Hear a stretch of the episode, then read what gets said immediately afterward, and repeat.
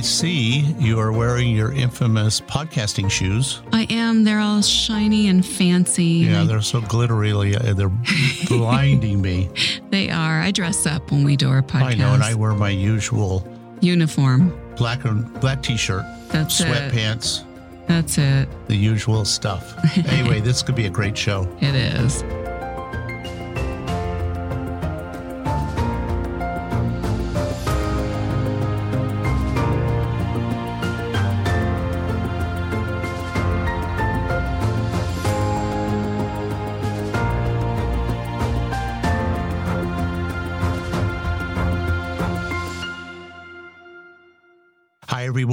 And here we are celebrating what people love to do creatively. I'm Rod Jones. And I'm Angie Jones. Welcome to the Thought Road podcast. We invite you to subscribe wherever you listen, and we are available virtually anywhere you listen to podcasts. No matter what you do creatively, this is the podcast for you. Okay, Angie, what are we going to discuss today? Well, today we're going to be speaking with Duke Windsor and how he is a modern Renaissance man. Renaissance, that's a great word. Our guests, you know, we've had some really great guests. Yes, they always have. seem to share interesting aspects of their creative life. Mm-hmm. They're always unique, they're always interesting, but I can't wait to what this guy has to say. Yeah. But first, how about your quote? Okay, so our quote this week if you always put a limit on everything you do, physical or anything else, it will spread into your work and into your life. There are no limits, there are only plateaus, and you must not stay there, you must go beyond them. Okay, who said that? Bruce Lee, Oh, another one of Bruce Lee's. he's We- fantastic, yeah, right? we've been we've been using his quotes periodically. This this one is a little bit complicated. I mean, I think I understand it, but what about the plateau part? You know, for me, when I when I read this, I we all want to reach the plateaus because that's where you can take a breath and just kind of go, yes, I achieved this, or I, I'm where I want to be. But I think that if you stay too long in a plateau, life tends to bring on a lot of contrast unless you keep that forward momentum going, but yet still remain receptive. It's kind of an interesting balance. I You kind of have to expand your plateau, right? You have to yeah. increase the size, just like the universe. I mean, the universe is always active and moving. And if you get too comfortable in any one spot, it just seems like we're pushed to move further to achieve more. And that all generally equates to us being happier because we're mm-hmm. constantly in a state of creating and being True. ourselves, right? You know, maybe being on a plateau is kind of like having a bunch of trampolines and you just go from bouncing from one plateau to another. If you are able to take that forward motion and be receptive, you know, you're just, you keep bouncing along instead of going into the deep valleys. You're able to just keep bouncing along like a ball. Well, when you think of plateaus, especially like in Arizona or places like that, they Mhm. they're very high. They so are. high. when you're up there, you have a tremendous view, and you can see maybe what your next challenge is from your plateaus. That's a very good. I like that very much. So next we're going to go to our semi new segment, which is Rod's motivational moment. And what do you have for us today, Rod? Well, what I have is the only person that truly knows if you are good or if you are bad is yourself.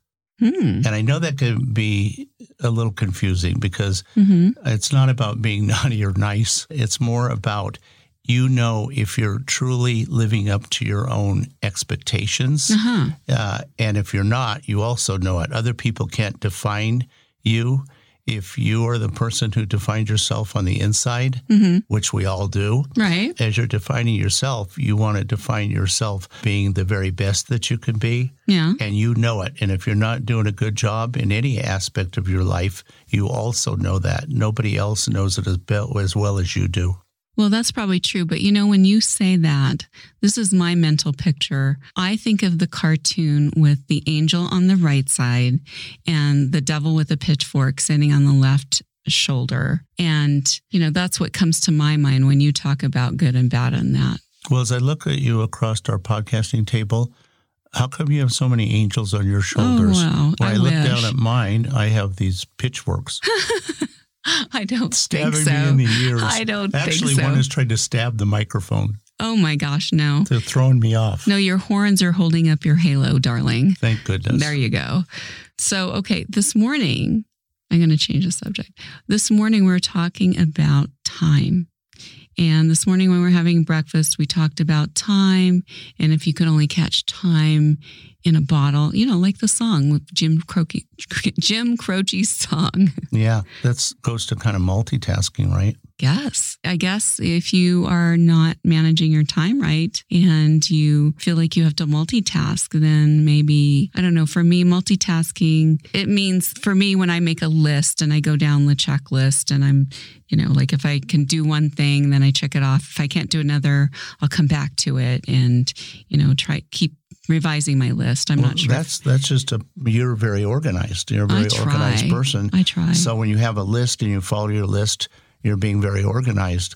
What unfortunately, what a lot of people do when they multitask yeah. is they'll concentrate on the tasks that are the most rewarding mm-hmm. and not concentrate on the ones they really should be. Well, In I fact, do that sometimes though, Rod. I mean, like there's something you don't want to do and you want to move on to the other fun things or the things you know you can do really well. And keep moving that down the list sometimes and you just like avoid it. You're, you're procrastinating totally. Yeah. Well, the procrastinating is what gets everybody into somewhat of trouble instead of just focusing on the thing they really want to get done 1st mm-hmm. and then do the other things that are less important. That way, your attention, mm-hmm. the most energy goes into the most important thing first it's maybe more important to finish a painting than it is to vacuum the floor. Yeah, but sometimes if you don't want to do your painting because you don't have a good idea, vacuuming sounds like a really great idea. I mean, because you're procrastinating and you don't want to deal. Well, one thing we know for absolute certain yeah. is that everybody, every single person has exactly the same amount of time in a 24 hour period. Like you mentioned, Einstein yeah, Einstein has the same 24 hours that you do, or, you know, fill in the blank with any very brilliant or trend setting person that accomplishes some amazing things in their lives. You have this exact same 24 hours. And I suspect they are concentrating on the most important things first. They are, and they're keeping very focused on the things they want to do. Prioritizing yeah, they're prioritizing. And the interesting thing when we were last night, we were listening to Earl Nightingale as I was making our homemade spaghetti sauce. And we were listening to By it on way, Audible. It was, it was, quite good. Oh well, thank you. I, and I, I it did turn Sunday out good. Night, our Sunday night treat is spaghetti. Spaghetti, yeah. That's when we have our carbs for the week. Yeah, yeah. That's the only day. We're trying to be more low carb, but still low fat. But anyway, we're listening to Audible and it was Earl Nightingale's. It's called The Strangest Secret How to Live the Life You Desire. It's from Nightingale Conant, and it's available on Audible. But what we really liked, I really, the takeaway for me, it was really nice to hear all this positive, like replenishment mm-hmm. to your mind and body and soul of the things that you need to prioritize in your life. And the main thing was time you know, how is it that you're able to not accomplish all the things that you want during the week because you're thinking about a million other things that you have prioritized over the important things that you should be doing? Like you're thinking about all the things you don't want to have yeah, happen. Absolutely. Which is the more energy you put into that, the more it's going to come back to you. So he he made a point of saying don't focus on the things that you don't want in your life. Only keep laser focused on the things you do want in life. The interesting thing i have to say about uh, earl nightingale the strangest secret uh, mm-hmm. the first time i listened to that it was a long time ago. I was in my 20s and probably my early 20s and i've repeated listening to that as well as other motivational things all along the way and this one, particular one, I listen to every couple of years or so. Yeah. Uh, both Angie and I listen to it just to yeah. replenish our spirit, give us a little more energy, make us uh, better focused. But if you, you know, uh, I think there are a lot of really great motivational speakers out there. I happen to like Brian Tracy. I've learned a lot from listening to him. And it's just a good thing to do. And it kind of keeps you focused. It recharges your battery I love all that. I think it's very important. Now, of course, a good friend that is highly motivational, someone that is always patting you on the back and telling you you do such a great job. Like as parents, you want to do that for your children. Right, exactly. But it's really important if you're not getting all the kudos that you need, listen to some motivational tapes. They're not going to hurt you. I can assure you of that. No, and every time you listen to them, you get a different takeaway. You'll you'll notice something different or read something different and it really applies to your life for that particular day. Yeah, like watching a movie. You Yeah, can say, "Oh, yeah. I saw this movie six times, and every time I see it, I see something new and interesting in it." And uh, Very true. And you know, we're not here to advertise for Nightingale Conant, but they the, No, the but they are really beneficial. They're really beneficial, and that strangest secret is it's worth checking out if you have the opportunity to do that. Definitely. And then also that he was talking about talent. Yeah. And- what about and- talent? Well, you know, it can be very demanding. Yeah, and it requires a lot of time to develop it. Right, right. But we all have hidden talents inside, and some surface and others sometimes we repress because we feel like, oh, it's not the right time, or we're trying to be responsible because, oh, we need to go to work or we need to do other things. And, but really, the key is is if you've got if you know your talents you've written them down and you know what they are and you've you're really comfortable with where your talents are is not to go in too many different directions because then you're diluting it Well, talents get repressed, and it's often you know by a parent or a well-meaning friend, and they say, "Oh, well, you really don't want to do that," or "That's too big of a challenge for you," "Are you sure you're up to it?" And they give you all the what are they called naysayers. They Yeah. say all this negative stuff, and then all of a sudden you decide, "Oh, well, maybe I don't want to do that." And that statement to their own self be true. I think it's Shakespeare. It's very important for you to just address those talents internally, explore them, and don't wait. If you have something that you really want to do to express your talent, whether it be music or painting or any craft that you really enjoy doing, Or anything. make sure you do it because it's it's good for your brain, keeps your brain active. It is good for your soul, by the way. It'll just make you a happy person and make you more pleasant to be around, I think. Absolutely and you'll feel fulfilled and not so probably anxious because you're able to express yourself in a way that you feel that that's where your talent is.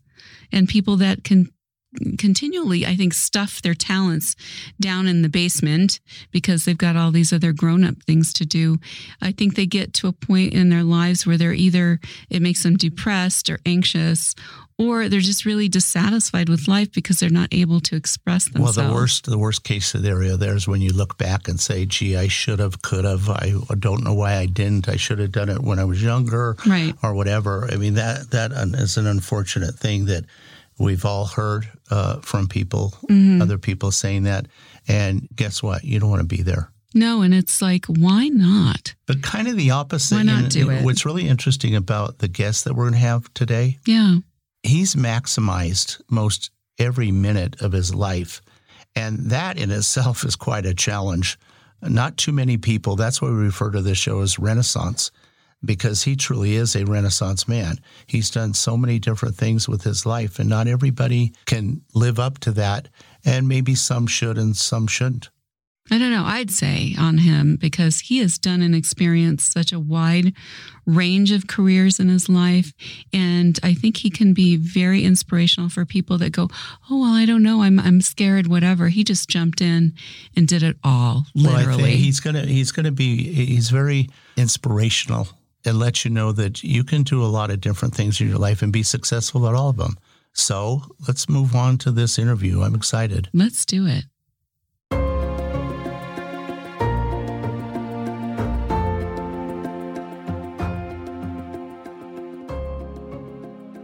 Duke, welcome to the Thought Row podcast. We've been really looking forward to chatting with you today. Yes. Hi, Duke. So good to have you with us today. Hi guys, Hey, thanks thanks for having me on. Yes. So, what is it like where you are today? Is it raining or what's going on? Yeah. Well, it's starting to feel a little chilly.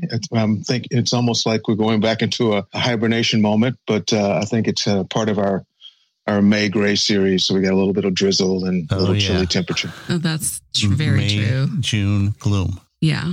Yep. All June, May- that. yeah, all that. All that. You know, we were introduced to you by Gene Sassy Mhm. at the Sassy Museum of Art. I guess he worked with you or knows you for several years now, and he thought you would be a great guest. And after we originally chatted with you, we agreed that you would be a great guest.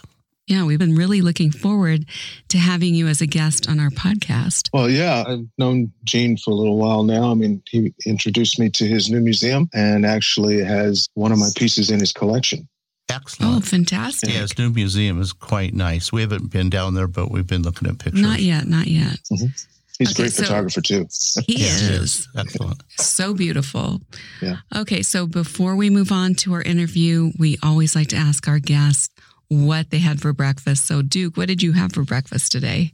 yeah, that's an interesting question. For me, it's it's it's kind of odd because I recently shifted over to intermittent fasting and a keto diet. So Oh, okay. so actually, the only thing I've had this morning has been a cup of coffee and a large glass of uh, water. So so that's where I'm at right now. So you know, I've I've heard a lot of people doing this intermittent fasting, Yeah. and combined with the keto, and they've had such good results, and they feel like it's more instinctual instead of you know just having to eat because it's time. Right, and and it's you don't starve on this. It's unlike other other programs, and because of what we've gone through, I noticed myself eating a little bit more. So it was time to make a shift. So about two weeks ago, I ran across this uh, with a friend of mine who actually had a wonderful experience with it last year. He lost about seventy five pounds Wow. over, Oh, over the course of the year. So he, Fantastic! he looks great. So I'm going to try that.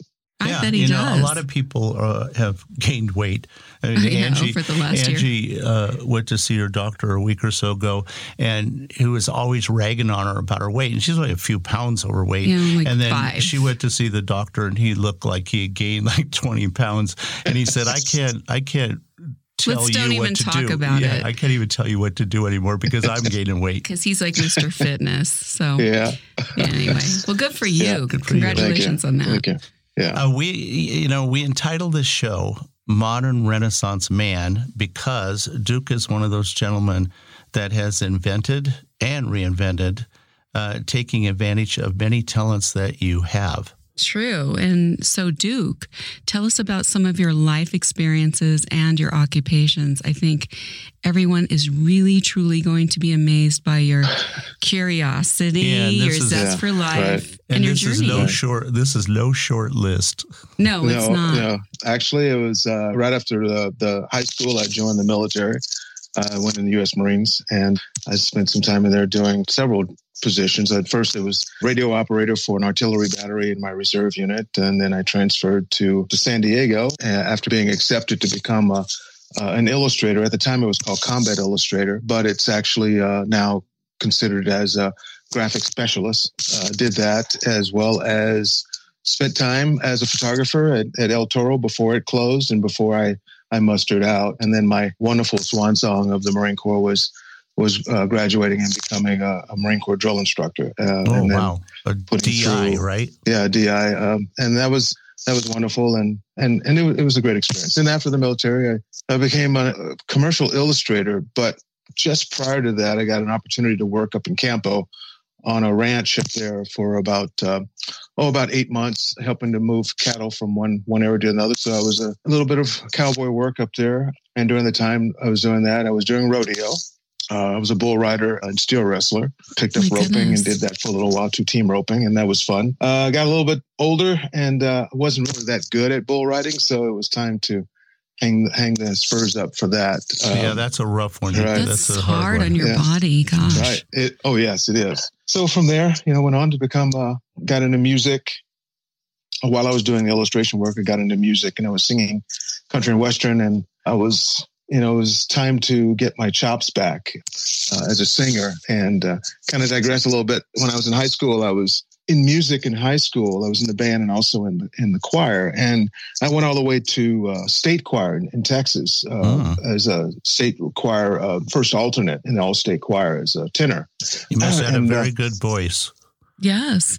yeah, and it was uh, it was wonderful. Uh, so when I was singing in the in, in bands and singing country and western, I decided it was time to, you know, work on the voice. So I went to San Diego State, uh, auditioned for that, and got a you know got a one semester scholarship to San Diego State. is, in classical voice. I just gravitated toward opera at some point. Um, hmm and then you know, and, and I spent time at San Diego State several years, went on to eventually audition and sing for several years at the San Diego Opera opera chorus, and that was a fun opportunity to do that. Uh, various jobs was uh, architectural draftsman, mechanical draftsman, and then I moved on into theater and took my talents from for musical theater into that for a while and traveled around the country uh, in the late 80s uh, with the national uh, i think it was the national theater for children i did mm-hmm. that for a year and a half and uh, came back to San Diego and went into uh, worked for the Gaslamp Quarter Theater Company as one of their stage managers. Became production stage manager there.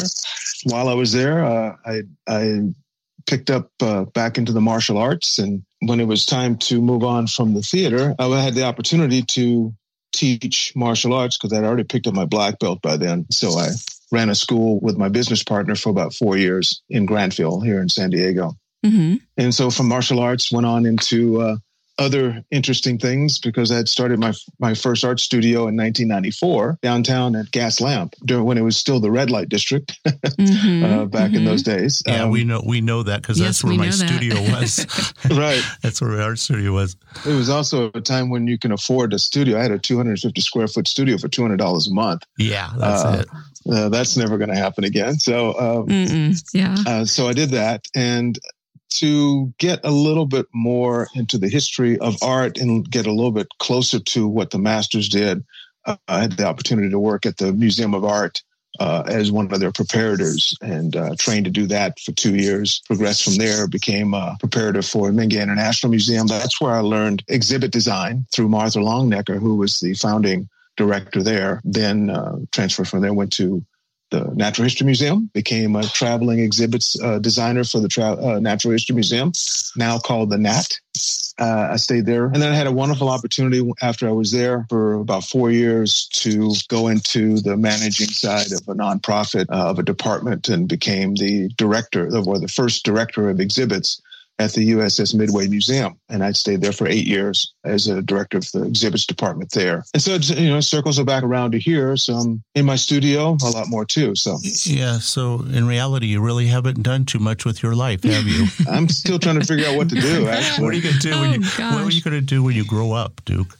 Yeah, that's a good point. You know, I have to say two things that kind of interest me is your opera you're singing mm-hmm. opera yeah. and as a cowboy and those don't mm-hmm. those two occupations don't seem to couple together very well but you actually explained how they did because you started singing country mm-hmm. which i assume helped you develop your voice mm-hmm. right and when you sing opera are you a tenor or what are you well, uh, at the time I was, I guess you call mid-range to high tenor. In my younger days, I'm more of a tenor baritone now, a second tenor baritone uh, range even though I talk in a lower register, my singing register is still much higher than this. So yes, uh, you know, singing frontman, you got to have stamina, you got to have the, you got to be able to perform. And so with proper training, anyone can sing any type of music. I wasn't tied into opera because if, when you get tied in just to an operatic voice, it's very difficult to back off and go into singing country or folk or even rock because you you pick up certain techniques that doesn't translate over. So, very so, true. Yeah. Which of those styles gave you the greatest pleasure? Which one? that's not fair. It's like saying which one's your favorite child. Well, actually, actually, that's not very difficult sometimes.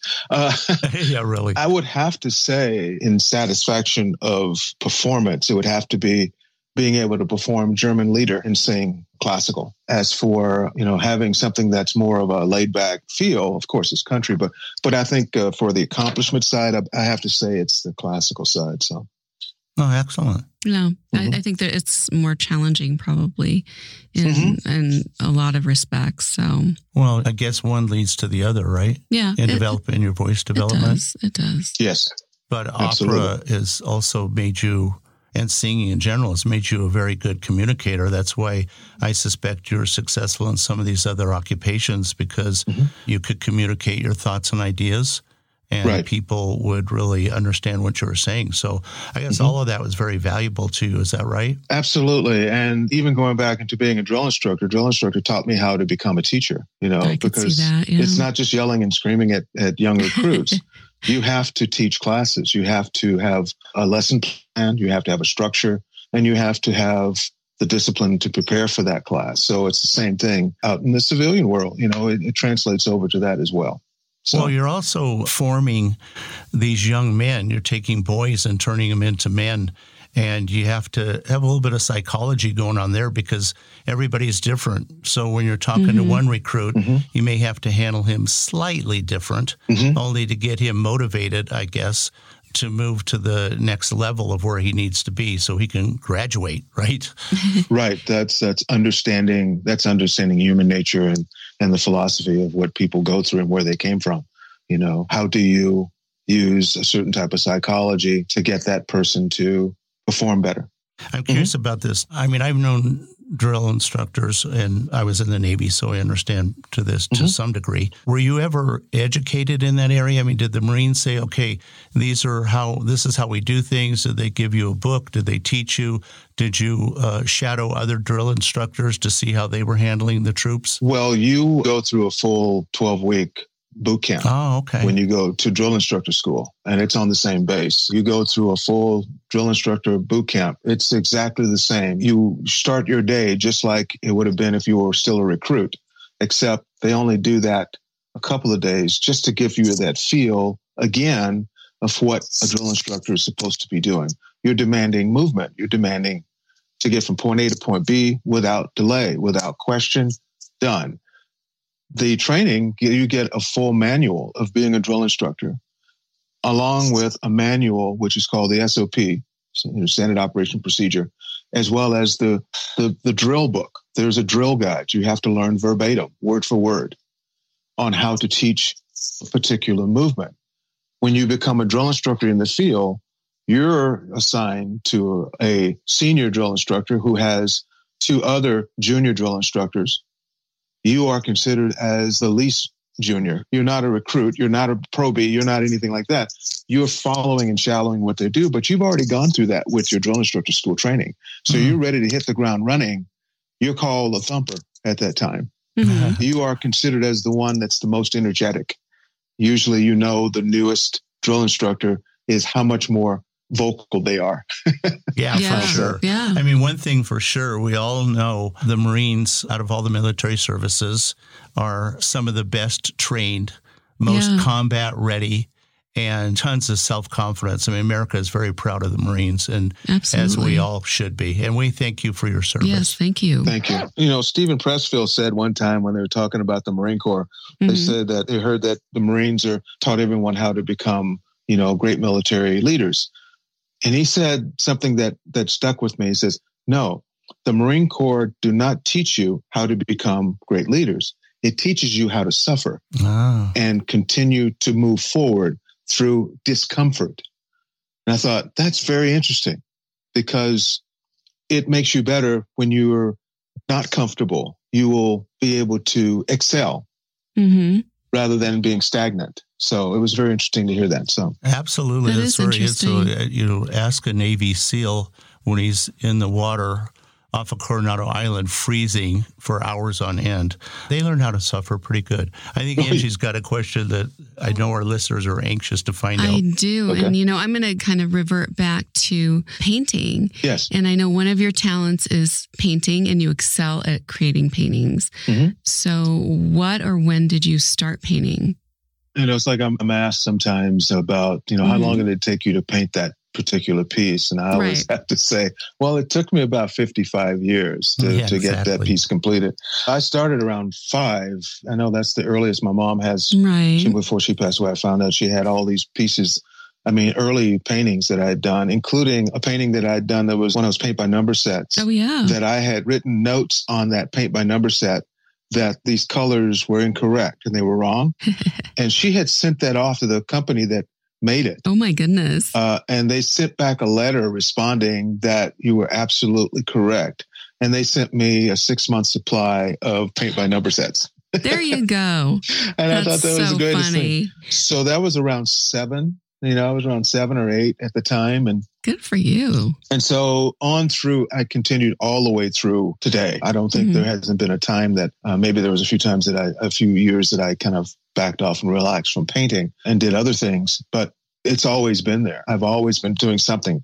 Mm-hmm. I don't know. I don't know a week that hasn't gone by that I hadn't painted something. So yeah, so that's time. really good. You're, yeah. you're keep keep going. Yeah, exactly. Right. When you know when we originally looked at your website a few couple three weeks ago, when it was to learn about you and learn about your artwork, and mm-hmm. I see that you have painted.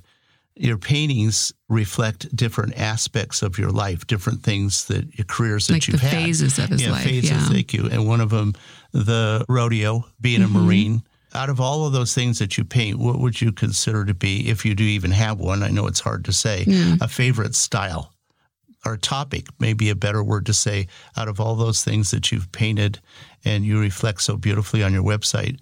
Which one of those? Well, I'm always partial to my urban scenes. I've always been attracted to the urban scenes here in, in San Diego. I lived in North Park for a long time. Mm-hmm. And my main subject has always been the alleys of, North Park. And that's you know, specifically the main subject for me. I will always come back to that. Uh, right now, I'm in my Gold Leaf series of works. Mm-hmm. The second one, you know, it depends on my motivation at the time. I have thousands of, of sketches and ideas in, in sketchbooks that I may never get to. I have a whole full series of rodeo paintings that I haven't gotten to yet. Oh my hmm. goodness. I've got my autobiographical painting set that I'm still working on that has to do with going through boot camp. Norman Rockwell did a series, I think is Gillis Goes to the Army, and then yep. he goes to this. Yep. And, yeah. and that whole series went all the way through to him sitting on a sill with his pipe in his mouth at the university getting his degree. And it, it was a wonderful series. I thought that would be a great autobiographical series of my life.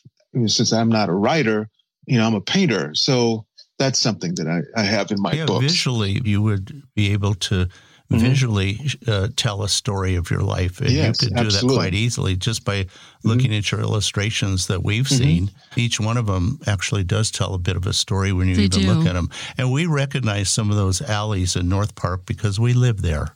yeah, yeah. yeah well, also, when I saw your website with the paintings of North Park and the alleys, that really was very powerful of how everyday life is and including all the power lines and everything. It was mm-hmm. so. It's very uh, urban. It's very yeah. urban, but really uh, very real. Yeah, these were an interesting thing is that all of these paintings all tied to my martial arts. Oh, interesting. Explain that a little yeah. bit. Yeah, tell us about it. I was on my way to, I think I was a, a brown belt at the time. Mm-hmm. I was on my way from my home in North Park, heading to the studio, uh, martial arts school, the dojo.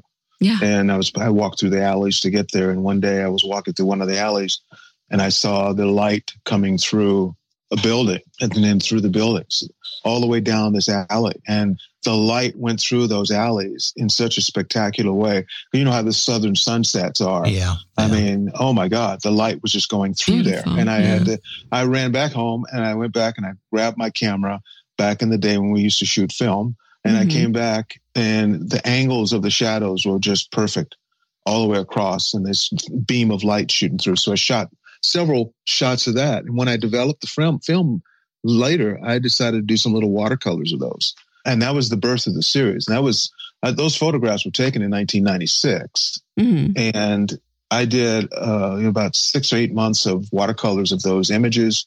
It wasn't until 2000 that I actually started doing the paintings mm-hmm. that mm. began. It was long before the gold leaf. It was the older paintings were blue sky, big Southern California sky, palm trees everywhere. Right. And so that was the culmination of this. And it happened to be because I was on my way to martial arts class and I've been doing this ever since. So yeah, I've always it, come back to it. It looks also like you've been exploring abstract painting. Yes. Uh, that was around the time when I ran into, uh, I think, Gene a while back when he mm. first started. Mm-hmm. I was doing a series of abstracts at the time. I spent about two years, like 2011 to 2013, just getting away from realism mm-hmm. to explore the world of Rothko and Pollock and Klein and all of the greats and, and Frankenthaler, all right. of the great abstract painters to explore what is this thing that everyone keeps talking about. And I spent some time doing that. And those are also a seed from the alley paintings as well. Mm. Because see? if you look down on the ground, you'll see cracks and patches and multiple different looks as you look down on the ground. Those are th- that visual is like the visual of of an action a- abstract painting hmm with textures, and so that was the seed of a lot of my abstract work. Hmm, very So, yeah. Interesting. Very interesting. that. Especially if you look at the ones that uh, I think call Resurgence. yes. Those were all based on sidewalks and alleys, just looking down at at the ground. So And they can be very abstract. they really Right. can. They really absolutely, can. absolutely. Okay, so being the kind of guy that has embraced occupations that require resourcefulness and Mm-hmm. talent and and discipline, how did you manage to stay on course? Yeah. That's, Yeah, oh, I mean, you have Yeah. so much going on. Oh boy, that's a tough one. I, I, I think a lot of it has been been luck of being able to find positions and jobs that stayed with stayed the course uh, of Mhm. at least something that has to do with creativity. I mean, today, you know, I'm a computer aided drafting engineering manager of a, of a golf simulator company, Yes. but the design work of that is interior design and layout and design and and as well as understanding perspective. So so that still ties into this too as well. Yeah, I I think it- it's been. Uh, I have not allowed myself to go off to do something completely opposite of what I'm interested in. E- Even if it was working in the museum field, it still had something to either do with the, the design or installation of, of an exhibit. Of an exhibit, even though the Natural History Museum at first had a little to do with my art, but it was designing the the ex- interior space. You know, the exhibits too, those Absolutely. are, they have All to the be very exhibits. creative. Right. Yeah. yeah. Uh, 'cause you- you have to design them in such a way that the Mhm. person who's walking through that museum gets a return. They look at it and they go, "Oh, I wow, I get it. I see how." yeah, they have an understanding, Understanding, and feel sure. it. Yeah. Well, uh, and, and also for me to present to the board on this is the exhibit, what it's going to look like, I have to create a proposal as well as a rendering of that Oh, space. yeah. So it all ties together. So I've been relatively lucky that I was able to stay within within the framework of this. So That's really nice, though. Yeah. That way you keep your momentum going forward instead of branching out and kind of diluting what you what you want to do. Really. Duke, as you know, both Angie and I met and lived in San Diego for quite some time. Mhm. And we were really pleased to find out that was your home Yeah. base. San Diego has been a, a- was always a good place for us. We did a lot of creative Mm-hmm. work there. How did you end up there? I kind of suspect the same way I did because I got Mhm. out of the Navy there, right. and Right. I'm assuming The because military, you're military, yeah. that's how. But how how did you end up there? Well, you know, you're right. I mean, I could have gone to any city in the military. You know, first, of course, it's boot camp out here for for me because I'm I was on this side of the Mississippi. Mhm. you know, it was west of the Mississippi. So we came to came out here to San Diego to Hollywood Marines. And the interesting thing is I went back home because I went into reserves so I could go back to school. And that's where I went back to school to Texarkana and went to Texarkana College to study architecture because that's what I thought I was going to do. Mhm. So I took a year and a half of architecture at, at the college and I minored in art. And then I, I was in the reserves. So that's when I, that's where I was a radio operator. But then I found out that I had an opportunity because my recruiter knew that I was an I was an artist, and he, he Mhm. called me and told me, "Hey, you know, uh, they're opening up a billet in San Diego for Combat Illustrator. Illustrator, you're interested?" And I said, "Well, I was thinking about trying to get into the band." And he goes, "Well, you're going to have to fly to Florida to audition if you want to do that. Mhm. You know, with this, all you need to do is send an artwork to the headquarters Marine Corps and see what happens." And so I did that because that was a lot easier, less expensive. And so I got orders to San Diego. I could have gotten orders to Cherry Point, North Carolina. I could have gone to Norfolk, Virginia. I could have gone to any other place, but it happened to be San Diego. And I've never left. Yeah, it's a good, Yeah. San Diego would be a good fit. You know, you've had so many different careers. Yeah, Yeah. really. So Yeah. many different careers. But so Yeah. has San Diego been a good city for you as an artist? It's been okay. It, it hasn't been absolutely, absolutely great compared to other cities that support individual artists. Right. I think it's wonderful for the arts, you know, for, you know, music, dance, you know, symphony, opera, you know, uh, theater, of course, it's been do- doing very well. And, but it, it is, it does have a few things that are lacking compared to other cities for Mm. individual artists. It's growing, it's getting better. And we have over 5,000 artists that are listed in, I think there was a study done, but I would say still only about 1% of that is actually, you know, working full time. And a lot of those that do work full time eventually leave San Diego and go to other cities, big cities that have right. more resources. You know, it, it's getting better. I mean, we've got, you know, I know you're probably not going to like to hear about this at all, uh, Rod, but, but, you know, NTC is now Liberty Station. No, you know, no, uh, no kidding.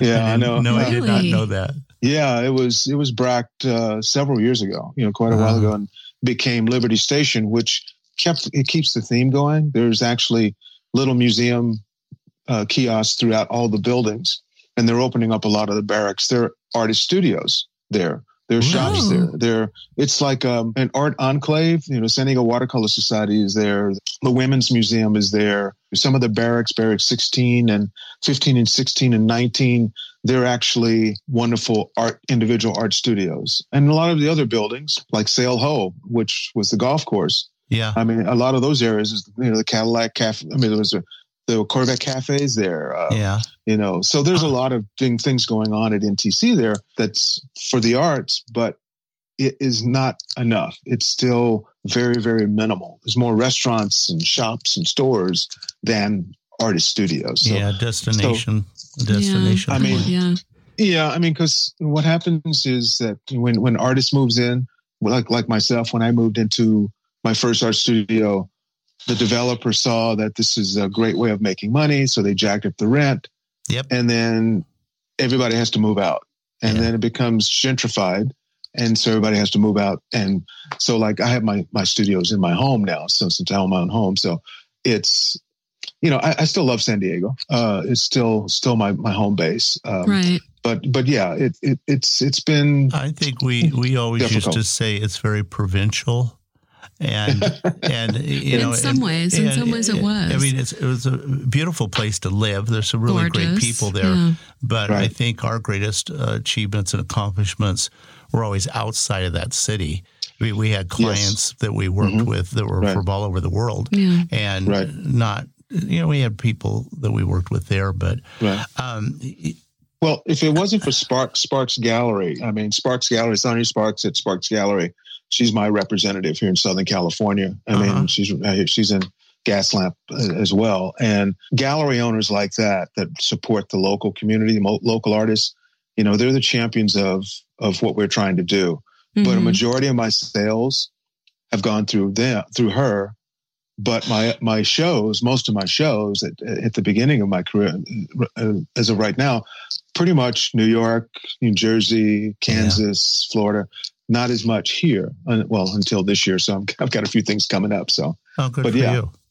Uh, and you know, out of all the careers that you've had, mm-hmm. and right. you've had quite a few, yeah, a couple. What would you say? Which which one of them gave you the opportunity for your own personal growth? Well, I have to say the the, the ultimate one was graduating from Marine Corps drill instructor school to become a drill instructor at 20. I was 20 years old. I spent my 21st birthday babysitting recruits at Camp Pendleton instead of going out partying. And it taught me the, the, the keys to remember about, you know, what is your mission? It, it was the first time I had heard understanding how to get something done in a certain amount of time with quality and under budget. And it's the same thing as anything else that I've done in my career. And it all goes all the way back to that. And I think the second thing is being the director of exhibits at the Midway Museum to see the smile on those kids' face when they come and they see those planes for the first time. It was just the ultimate thing. So, oh, I bet. You know, we're gonna we're kind of working against the clock a little bit. Okay. You're sure. so interesting and had such wonderful things I know to so say. many things to say. But Angie, go go with your question. I okay, really want to hear this, and yeah. I want to hear the answer yeah. to this okay, one. yeah, because it's such a good question. If you were to yeah. give advice to someone who wants to become an artist, what would it be? Well, I would first, first thing I would tell them, you know, to be an artist is one of my biggest, biggest pet peeves is that learn to draw. Even if you don't draw well, learn to draw and keep a sketchbook. The other thing is have courage, believe in yourself, no matter what anybody says. You know, don't let, don't let resistance get in your way. Embrace criticism and ignore detractors. You know, people that are going to go against you, just ignore it. Just follow your own, your own feelings about what you're doing and show up every day. Mm-hmm. You know, show up in the studio every day. even if your studio is, is, is the corner of a table in the kitchen, show up every day and be ready to work because being an artist takes work and don't be afraid of the business side of it. That is going to be, that's going to be the key because artwork will not be shown at all if you don't understand about your business side. Absolutely. No matter, no matter how good you are. So, absolutely.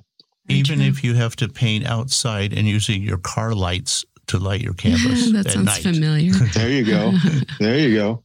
So, okay, you, you can ask this one, Rod. Okay. Besides all these accomplishments that you've had, and you've had plenty, Yeah. is there something else that you still want to do that you haven't mentioned? I mean, I think you've got, you've covered a lot. What's the next phase in your life at this point? Well, the next phase is is pushing to get into more galleries because the ultimate goal is to be able to to finally be able to do this full time. And I can't do it full time with just one gallery. To eventually possibly run my own gallery with along Mhm. with studio to be in full control of what I'm doing as well as because the thing about it is we are the only industry in which the person that creates the work only gets 50% of their profit when they sell it. Right, exactly. A doctor doesn't do that. They don't split it with anybody, even if they're with a hospital. So it's one of those things where, you know, you have to make a choice. You know, what do you want to do? If you want to make a full time living at it, you have to take control of the full amount of your income and, and expenses. The other thing too is I want to teach again more uh, after this whole pandemic thing's out of the way, start teaching again more because I really enjoy doing that. It's great because that's, that's our job as, as uh, artists and teachers and is to pass on our knowledge to other people so they can become better than we are. Well, it seems to me, it, it seems to me that you can put all three of those together. You Mhm. can have a studio, a gallery, and a, uh teaching space, Right. and Right. then you and then you could monetize all three. And I think you'll be Mhm. booked uh, teaching Right. like crazy. And then the, the gallery, I'm sure, will be a huge success. Well, I also and your like paintings as well. you know, I, I'd also like them to pass a resolution of adding more hours to the day, That, yeah, I Um, think you might need that. right? right. but I also want to get better at my guitar and learn to play the cello. ah, there you go.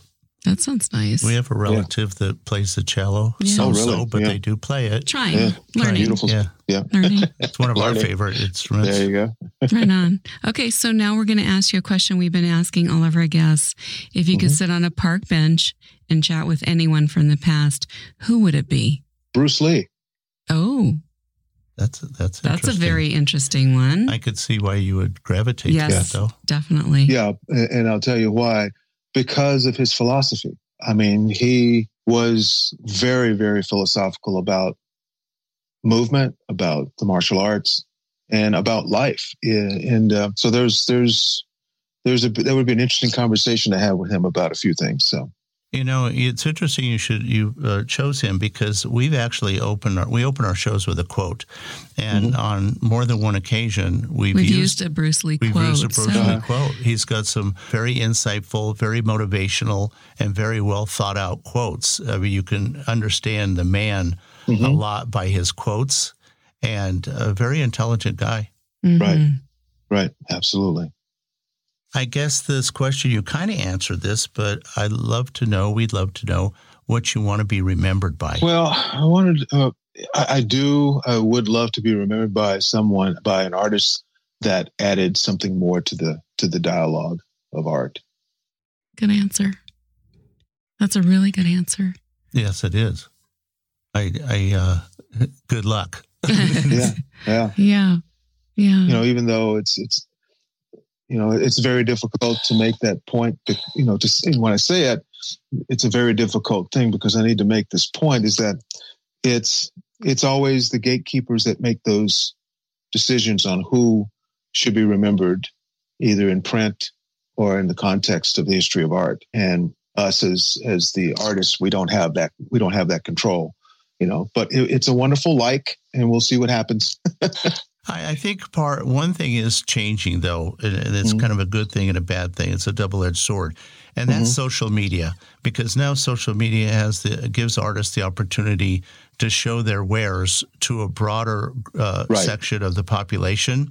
Right. And then people can form their own opinions without necessarily having a, uh, a curator or someone else telling Mm-hmm. Right. you what you. Mm-hmm. should like and what you shouldn't like. It's kind of the democratization of art our artists and i think this is turning out to be a very good thing it's got its issues i mean there's there's Mm-hmm. a lot of stuff that's not so good but for the most part i mean for both angie and i it's been a great thing Yeah, we've we've, really- we've gotten more exposure Mm-hmm. uh, worldwide i mean we ended up having our art permanently in a museum in ireland and that was purely a Mm-hmm. That's result of Of social, of social media, exactly. Right. Yeah. yeah. Yeah. So it does Yeah. create opportunities out there, and you don't necessarily need to rely 100% on the gallery system, although it's an important element to the whole process.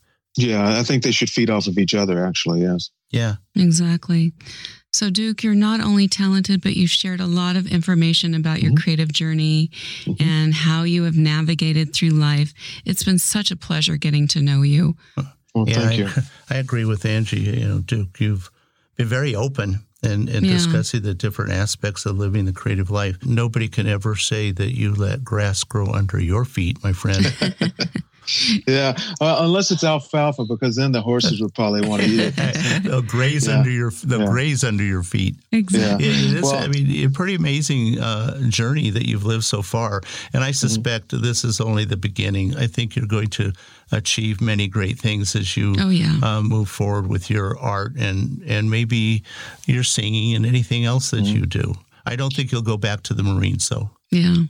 No, I don't think they want me now. Unless if they want me back, there's something really, really happened. Something Oh. wrong. Yeah, no Um, we're, we're in trouble. we're in trouble. Yeah, I appreciate you guys having me on board, and uh, I really, uh, really had enjoyed a chance to talk about it. It gives me a little bit of insight on what's going on in my head, and and it's been a wonderful experience. Thank you so much. You're well, you're very welcome. You're welcome. And we just want to let everyone know if you want to know more about Duke Windsor and his terrific artwork, we will have links in the show notes and also under the show guest tab on thoughtroadpodcast.com so everyone can learn more about Duke and connect with him on social media. Yeah, get to know him. He, Yeah, he's, please- he's an artist worth Please knowing. follow him. Well, I guess this wraps up another great show. I think so. And and Duke has led such an inspirational life. I think it's going to be so motivational for many people that are listening. And thank you for being a guest again on Thought Road Podcast. yeah, I can't Duke. wait to hear the responses. The responses on our artists have always been pretty amazing. So That's thank great. you, Duke. Thank you, guys. Mm-hmm. bye bye. Bye, Angie. Bye. Bye. I'm really glad you tuned in today. We hope you enjoyed the thoughts and ideas we shared with you. We post a new podcast every week, so remember to subscribe wherever you listen to podcasts so you don't miss an episode. So it's bye for now from my husband Rod and I, wishing everyone a great day.